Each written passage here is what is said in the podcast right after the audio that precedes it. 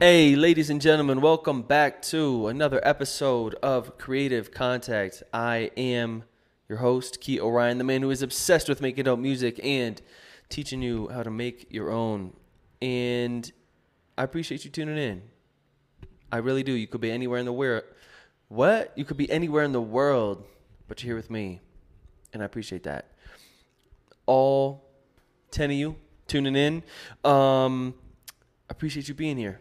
And listen to what I got to say. If you read the description, the title, you already know what today's episode is about. We're going to be diving into some pretty weird, interesting, raunchy, juicy topics today around the game, sex, relationships, and programming, which I know might not all sound related, but I'm going to try to tie them together the best that I can, kind of what I've been thinking about. If you're tuning in on video, you can tell I'm growing my beard out. Why? Because I'm going over the holidays. So I know I'm going to be putting on some poundage.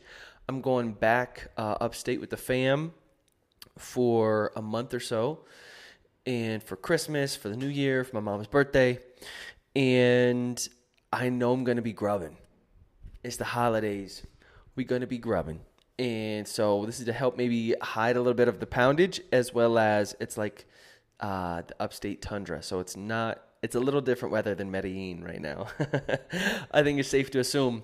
So I'm growing the beard out for a bit. Not going to be as crazy as it was in Asia. I do miss my big beard, but still with all the masks, mandates and stuff like that, it's still kind of a pain in the butt to have a big beard and wear the mask. Those that do it, I recognize the hustle. So today, what are we talking about? I wanted to give you kind of an update on, it's like part life update, part book review at the same time. I've been reading like a fiend recently. If you don't, my friend Lena put me onto this. If you haven't heard about it, it's called Z Library. And it can't be legal, but it's the best website I've ever encountered. And I mean that. And you can pretty much find any ebook online that you want and download it. And as somebody who has a Kindle, I was never a Kindle. I was never a Kindle. This is my pitch for the Kindle. I was never a Kindle guy, but when you can have like 20 books on your device at the same time and travel around, and it's like as half the size of a notebook, it's just a no-brainer. Get used to it. Check out Z Library. It's amazing. So why do I tell you that?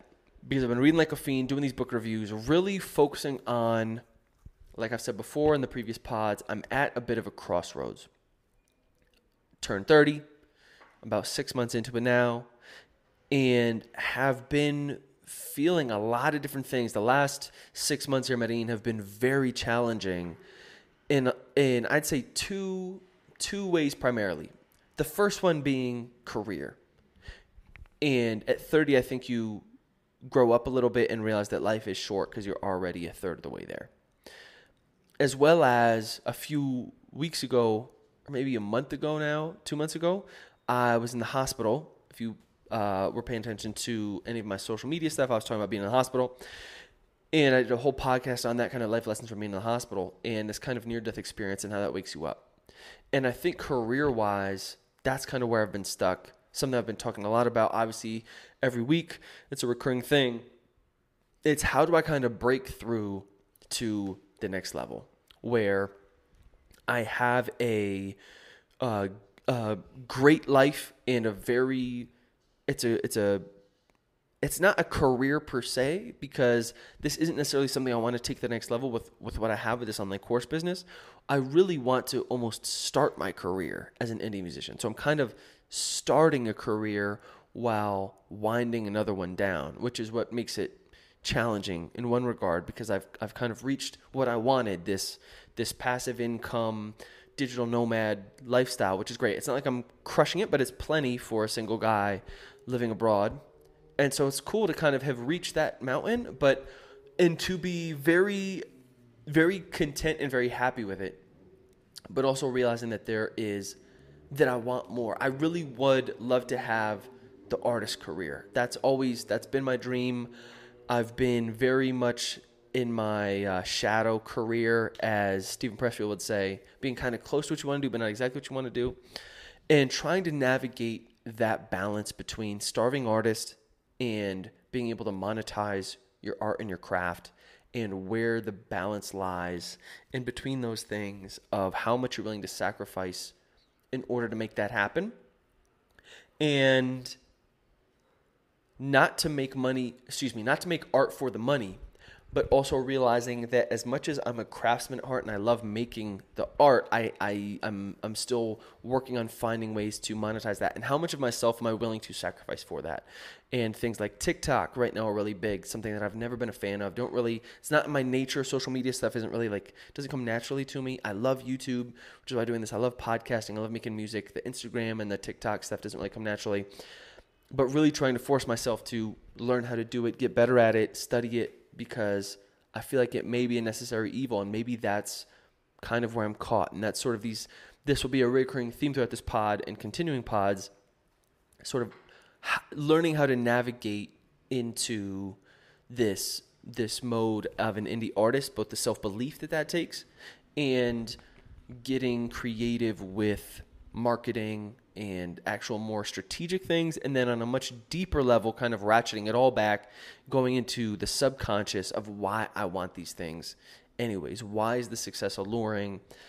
And things of that nature that I am constantly battling against, I think, is this is the kind of the theme of this episode will be kind of cultural programming, and in a lot of ways, and then trying to unlearn some of these things, and also understanding that feeling of purpose, almost having something to chase, is also I think a meaning of life in a way, is that sense of purpose. You almost need demons to battle. You need kind of that friction or that resistance to feel like you're moving towards something.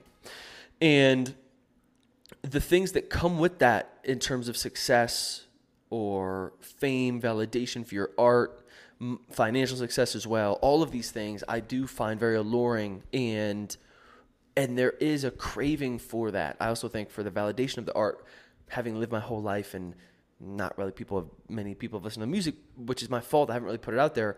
And then also understanding why maybe I want those things, and why maybe I haven't had the self-belief or the motivation to work on the marketing and actually get it out there, which is, I think that's really what we're going to be diving into in this episode, is those sort of subconscious pieces that are tied together. So if you think about, if you really break it down, I had a chat with a good friend named Brandon, who's just a marketing genius and just a very sharp individual in general, a great guy. I met him out in Bali when I was out there.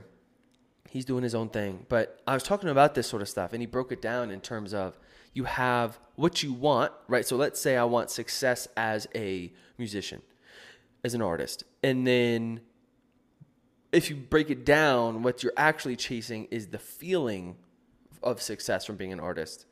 And then if you break it down like one step farther, it's like, why do you want that feeling in the first place? What are the emotions that you're actually after? What kind of void are you trying to heal with those things?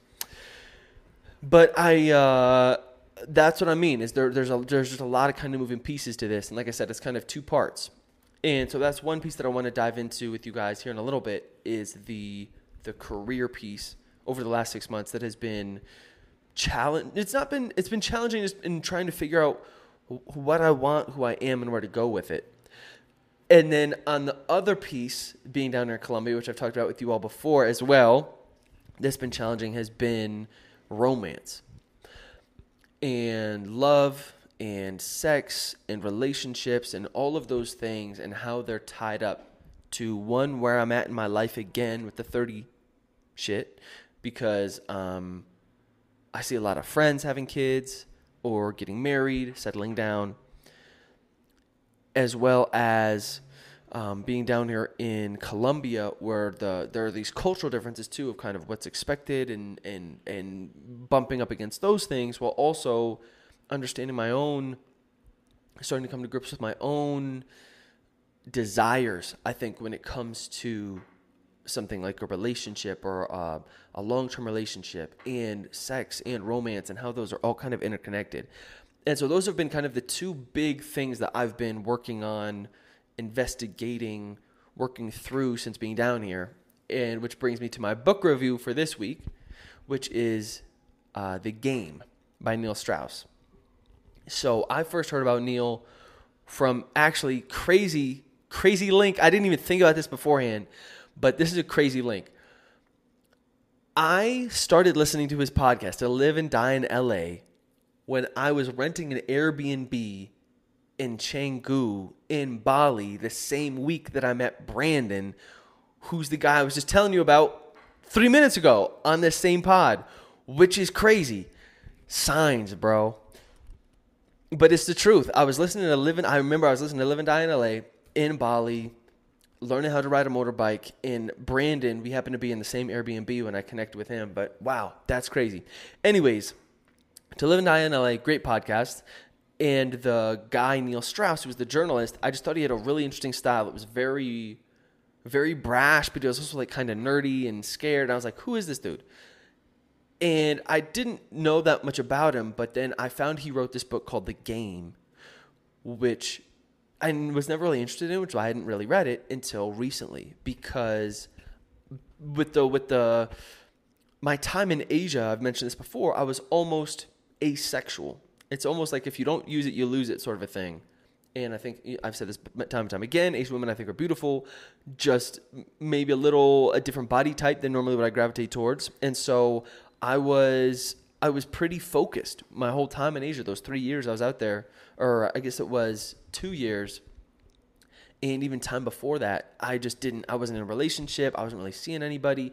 I was just kind of nose to the grindstone on my purpose, chasing the dream, building my business, staying true to self. And it was great, but I always did feel like there's that piece missing. And I remember having a conversation with my mom.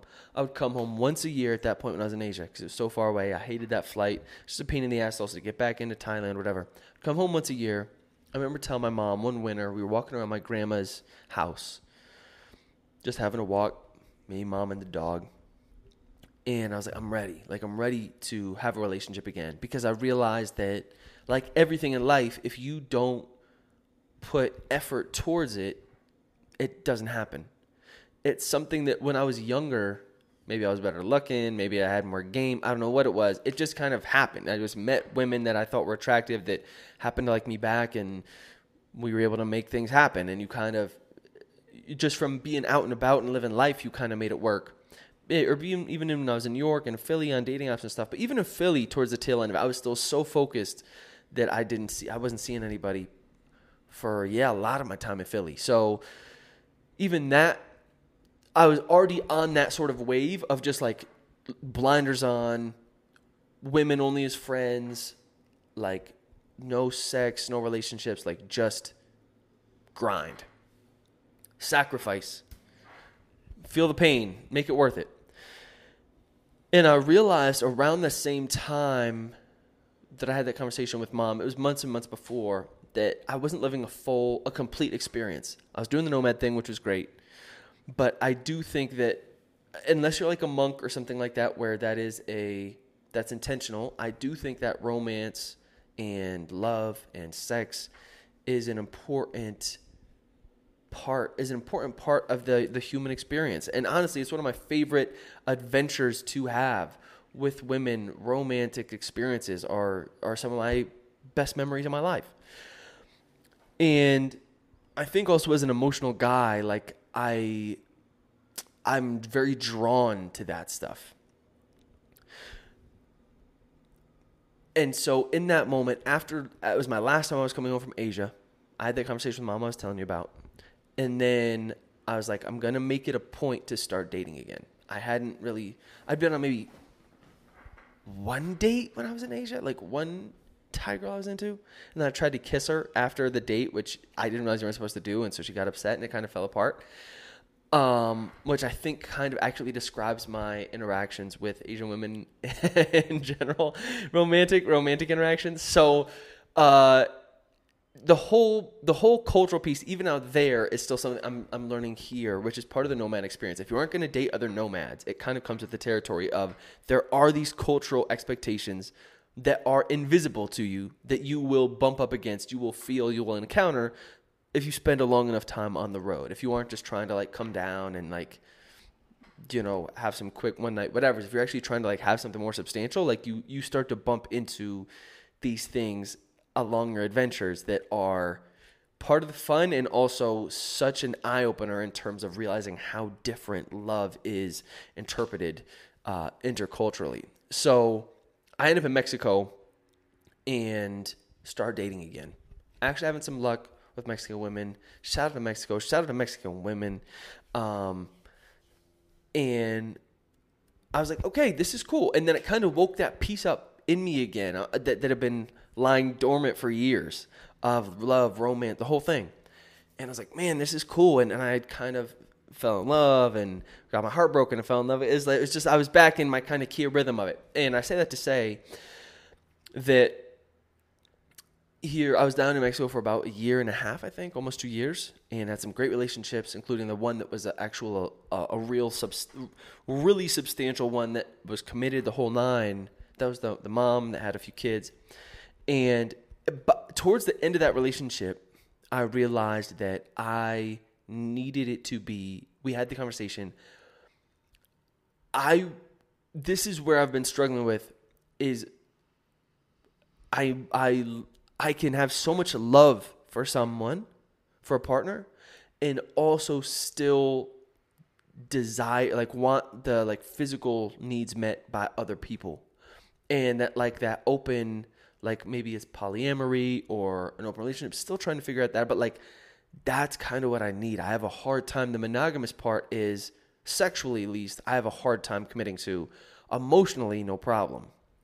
But the reason why I've started to dig into why I tend to be, what's the word I'm looking for? Maybe resistant or hesitant to jump into relationships is not because of the emotional commitment. It's almost strictly because of the physical commitment.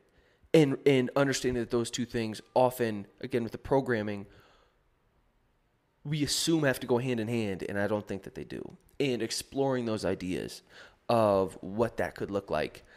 And so towards the end of that relationship, I didn't realize it was the end of the time, but I thought we were going to be in it for a little longer. So we had those conversations. We started to negotiate and figure out what that even looked like, and to understand that that is a possibility, and that that's where I talk about this a lot too. It's kind of my mantra, whether it's the career piece, which we'll talk about, or the romance, love, sex piece, this constant push and pull that I have between philosophy in biology and wanting to be a good partner and a conscious man and a good lover and the best person that I can be.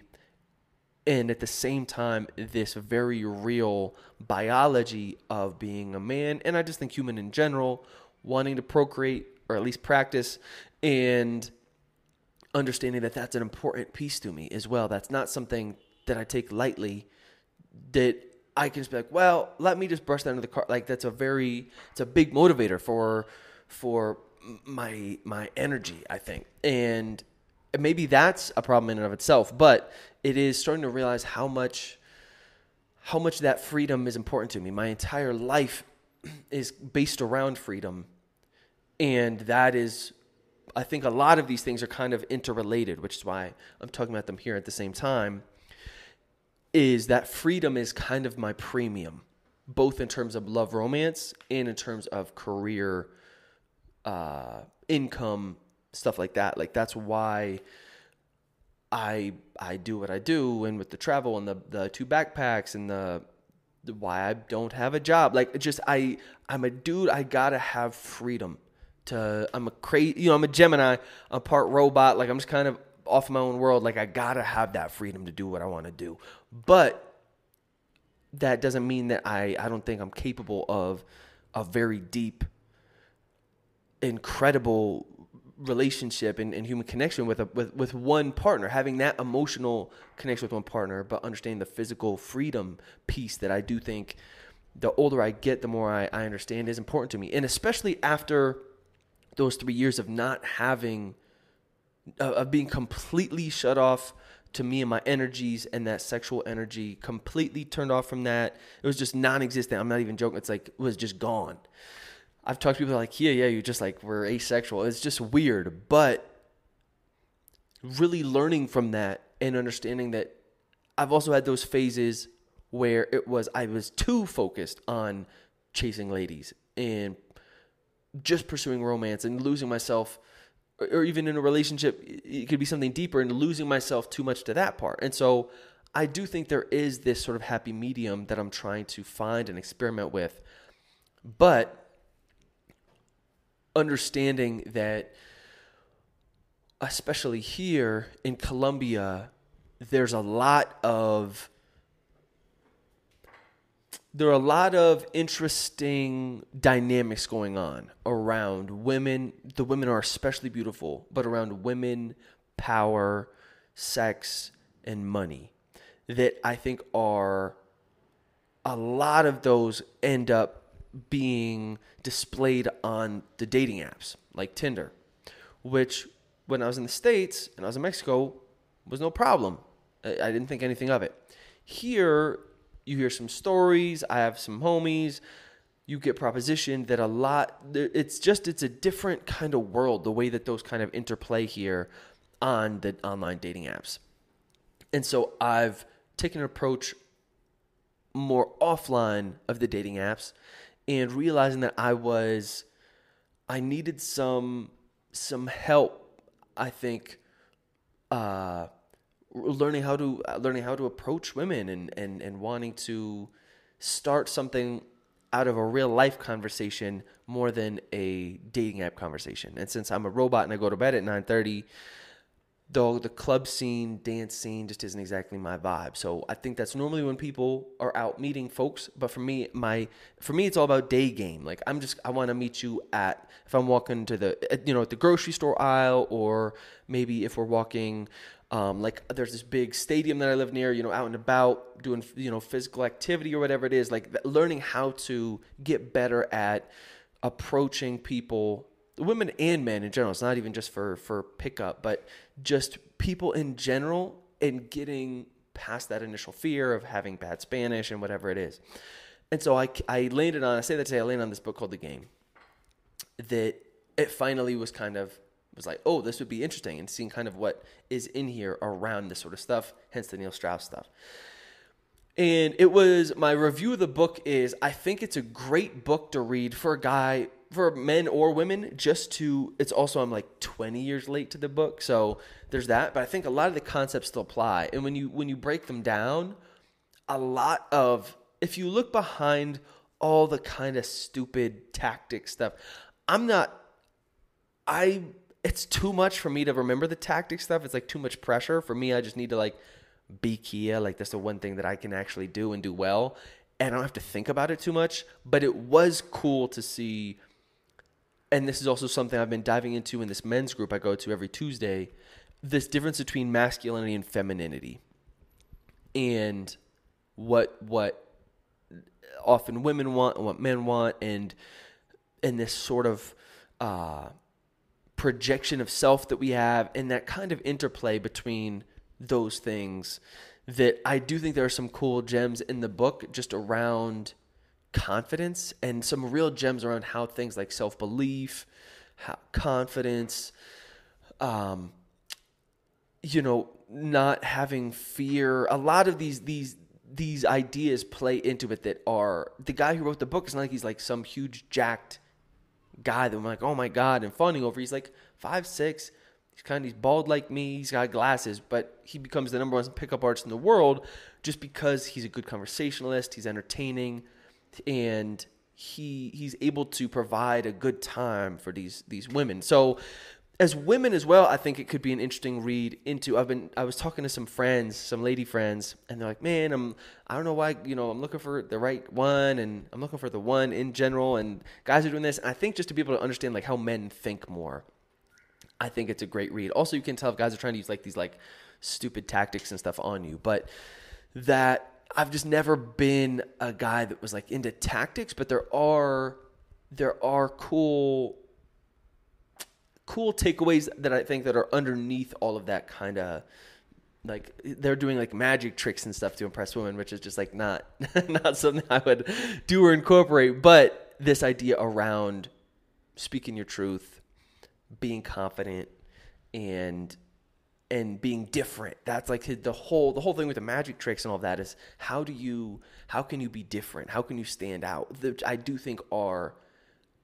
I think a lot of people have a really negative response to the book, and I get that because a lot of it seems slimy. But if you strip that part away and actually dig into what it is, it's these guys that I think like myself too that are kind of maybe feeling a little bit like outsiders or like the kind of more introverted types, how they could still have a chance with women by leaning into those strong suits or leaning into different ideas around being different or, like I said, confidence. If you know, these sorts of things that I do think are, for me, were really important in takeaways, that understand that it's less about tactics and more about how can you provide a interesting or different, unique experience than the where are you from, what do you do for work, et cetera, et cetera. It's changed my dates for sure. I've been like, I should come up with some like different questions. Some like just like weird, oddball, more deep questions. You can actually get to know somebody rather than the where are you from, blah, blah, blah. So either way, I think it was a cool book to just know and read. And it's just, he's a journalist and he's a good writer. So just the way that pickup world kind of consumes him for 2 years is just entertaining as hell. Just because he's a good writer too. He's like this nerdy guy that's like terrible with women and ends up becoming like the best pickup artist in the world. It's just an interesting book. Less on even like how to pick up women and more just like as a kind of look into human psychology. And then he followed up 10 years later with another book. I was like, what else has he written? And his kind of the fallout from that first book and how he's then trying to navigate relationships and marriage and kids after that. 10 years later, this other book he wrote called The Truth in 2015, which I'm working on now, and is really interesting because there's a lot of the same stuff I've been thinking about that, like I was telling you before, that he was going through and experimenting with too in terms of relationships and monogamy, polygamy, all these things that are just on my radar, things I'm thinking about, and just trying to think differently around what I've always been taught. Or not necessarily been taught, you don't even realize that it's teaching, but things that are, like I said before, kind of programming.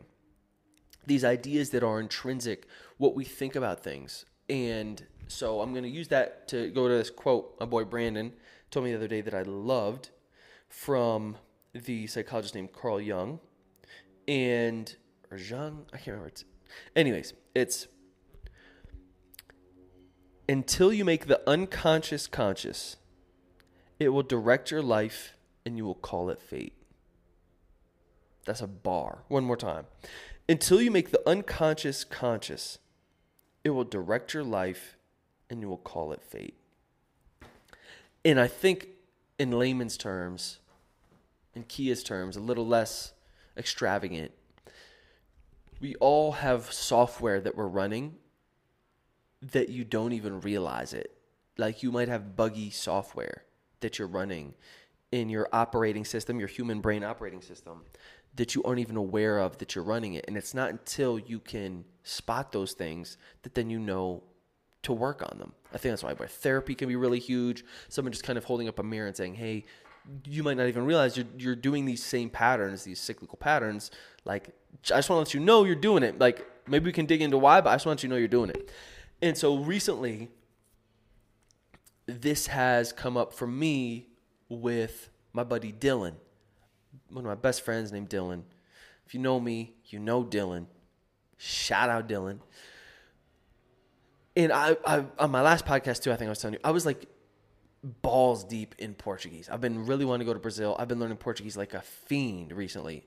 And I was studying like 8 hours a day, 5, 6, 7, 8 hours a day on Portuguese. Boom, boom, boom. Wake up. I was in Portuguese boot camp pretty much. And he's like, I thought you were trying to be a rapper. He was like, what are you doing studying Portuguese 8 hours a day? And I was like, running away from my purpose. Good point. So I think that there's something there. One, I'm just a passionate dude. So it's not like I didn't love, I loved studying the Portuguese. I love language learning, but there's also a part of me that I think I feel stuck and not exactly sure which direction to go with the music. And there's probably a lot of myself that's holding myself back. I'm probably just getting my own way. In a lot of ways, it might not even be aware of them.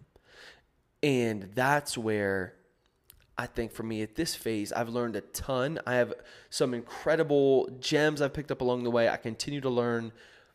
I really think, though, what will separate me, this version of Kia, from the next version of Kia, the one who really takes it to the next level, is from unlearning, though.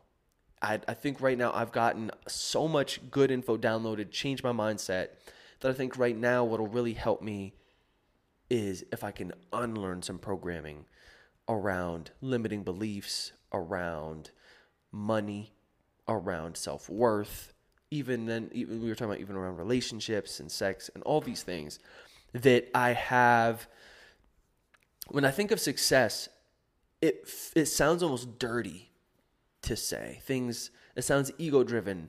Money, fame, acclaim, validation. These all sound kind of like dirty words. And I don't think that they have to be. I think that there's a lot to be said for wanting to be successful. I think there's a real beauty in people acknowledging and appreciating your work. I don't think that necessarily is inherently wrong. I don't think that the power and status piece, I think that I feel attracted to, is also, like I said, philosophy, biology, I think is inherently human in wanting those things as an animal. But the more conscious part of my brain feels like those are wrong for some reason, and that those are not worthwhile things to chase, that those are things that go against this sort of like be humble and fit in and respectful sort of a thing that I think is often championed. And that's where I think, I was having a conversation with my buddy Dave about this. I think a lot of it comes down to how you get it and how you use it. Something like power, it's like a weapon. It's not good or bad. It is. But what do you do with it? How do you use it? And in terms of being a leader, if you're a leader of a company, you can be a total dickhead and have a huge company, but you're still a dickhead. Like, I'm not sure if that's like still a great experience to have, or if you like built the same company, but you were a rock star CEO and you're a great person to work for. That's probably a completely different experience. And so that's my point, is I don't think it's those things as much. Those things that I do inherently, if I'm honest with myself, with my ego, with that philosophy, biology part, that chasing of success is it's very real.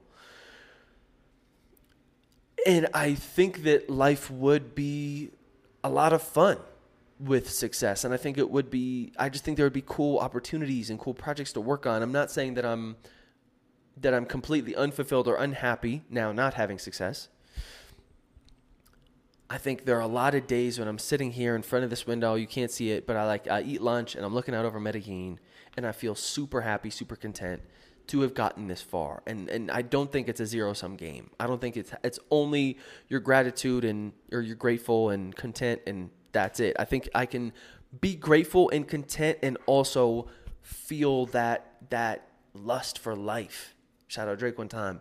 And that lust for more, and finding the kind of balance between those two things.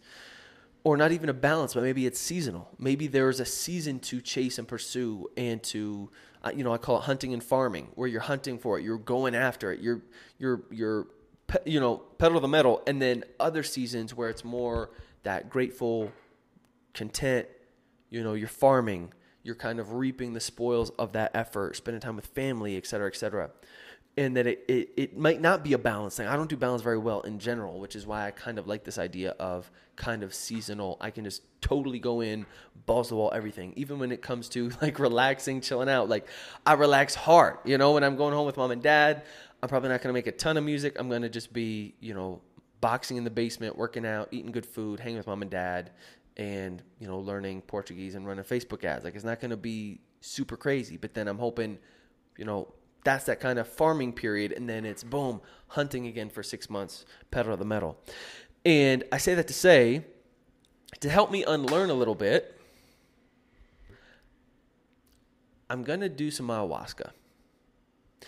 And I'm excited. I've heard a lot about ayahuasca for a long time, ayahuasca ceremonies. When I was in Mexico, I have a friend that I wanted to do it with, but it just didn't feel right at the time. I don't know. I just wasn't super motivated to do it. It just didn't, I was like, ah. It was kind of like, I don't know, could take it or leave it. It just didn't seem that important. Recently, I would say on my hippy dippy tip, I would say I feel like it's been calling to me. And the best way I can say is just feeling excited about it, curious, motivated to want to try it. And I think from one reason is because I think psychedelics in general, I've had another podcast, the first time I tried psychedelics, the reason why I'm attracted to them is the way that they can, I think, there's this disassociative quality to them where you can kind of get your ego out of the way and maybe have a little bit more objective perspective on yourself, maybe pull some things out of your subconscious that your ego is there to protect you from, so you don't they might be there, but you might not even be really that aware of them. And that's something that I would just like to dive into more. I think, like I said, with the unlearning phase, I'm at a point where I feel really ready. I feel ready to take things to the next level. I've been very happy with this business and what I've been doing for the last 2 years. I'm kind of at a point where it's like, I want the challenges. Like, I'm ready to step it up. I'm ready for things to change. I'm ready to really kind of go after it. And this is part of the reason why I even had my vasectomy too, is I feel like my 30s are going to be more like my 20s. Like, my 20s, I feel like we're just kind of like trying to just figure shit out. And now my 30s are going to be like, I figured a lot of that stuff out. I've dialed in a lot of skills. I have some really cool skills and abilities now. And now I'm going to like put them to use. I'm just a late bloomer, man. Like, I always did think it would be cool to have a family, and maybe someday, but I really want to dedicate these next, I don't know, 4, 5, 6, 7, 10 years to just like doing it and seeing how far I can take this thing. And I know like starting a rap career at 30 is pretty atypical, and probably the chances of success are slim, but again, in the grand significance of the universe and all of human time, we're such a small blip on the radar that honestly everything is insignificant, which is in a way I think incredibly liberating, because if none of it really means anything, then why not enjoy it and make the most of it and go for it? And that's where I'm at. And so I think trying to find this next, I feel just kind of like I'm on the brink of something, but I don't know what it is. And that's what I'm hoping that the ayahuasca will help me find. Or the ayahuasca is going to slap me around a bit and is going to tell me, yo, you actually need to look over here because this is what has been messing with you and you didn't even realize it. And so this last week I've been preparing like the good robot that I am. I've been taking the diet pretty seriously, no sugar. It's everything that I pretty much, I mean, I'm clean as a whistle as is. It's like, the no sugar was hard because there is some like chocolate peanut butter that I love, but cut that out. But it's like no caffeine, no alcohol, no drugs, no sex, no sugar, no salt. Your boy loves some salt. So I've still been doing some salt. Don't tell. But everything else for the most part have been pretty good about. And it's going to be an experience either way that I'm excited to have, and I'm excited to learn from, I'm excited to process, and I'm excited to share with you all. And that's why I come on this podcast in general. One, it's for you to kind of let you know what I'm going through, what's going on, what's going through my head, what we're working on. But also it's for myself to these podcasts are, I think, good time markers for myself so I can see where I'm at. Again, another piece of that reflection to understand how I've been changing, to see the progress. That I think if we don't have these markers of documentation, sometimes they can slip by us. And I know I've grown so much over the last few years. The nomad journey, I feel like, was almost like when my life started in a way at 27, that these vlogs and these podcasts have been a helpful reminder on how much the business has changed, how much success I've been able to have and feel very grateful for, because we're hedonistic creatures. These things often become taken for granted. So being able to see that, as well as right now, even with the Aya, like I feel like I'm really on the brink of something and excited to kind of see where we're able to take it. Right now, I've been sick for the last few weeks, but I'm feeling good in terms of health stuff. I've been boxing. I got my ass kicked on Monday by my boy Vlad. I still have a headache, maybe some minor CTE. Don't tell my mom. And been boxing, been hitting the gym, dialing and stuff for the diet for the ayahuasca, and just really getting my mind right, setting intentions, digging deep, really trying to think about what I want out of this next phase and where we're going next, who I am, like what being really raw and honest about my skills and abilities, both positives and things that I could work on as well, and trying to push my comfort zone in terms of talking to strangers, talking to women, learning a new language, like all these things to really push myself, because I think it's these challenges. And like I said before, even with the success, what makes it worth chasing is that the chase is kind of the game. Like that's the point. You got to have something that you want to wake up and go get. So I'll cap it there. I know this was a long one, weird and interrelated, but I think there are a lot of connects between the two, and I'm excited to tell you what this experience is like. I got a great guide we had a group meeting this last week and talked about it, and the shaman's been doing this for like 30 years. We're going to go out to this place designated for the ceremonies. It's a small group, and I'm excited to see what she shows me. And then maybe next week I'll talk about it, but if I haven't had enough time to really process or dig in, I might take some time before giving you guys all the goods. But I'm going home next week, back to New York, see the fam. And so you can hear from me either again here in this apartment, or I'll be home doing the damn thing. Thanks as always for tuning in. If you made it this far, you're a real one. You already know what it is. Check you in a minute. Peace.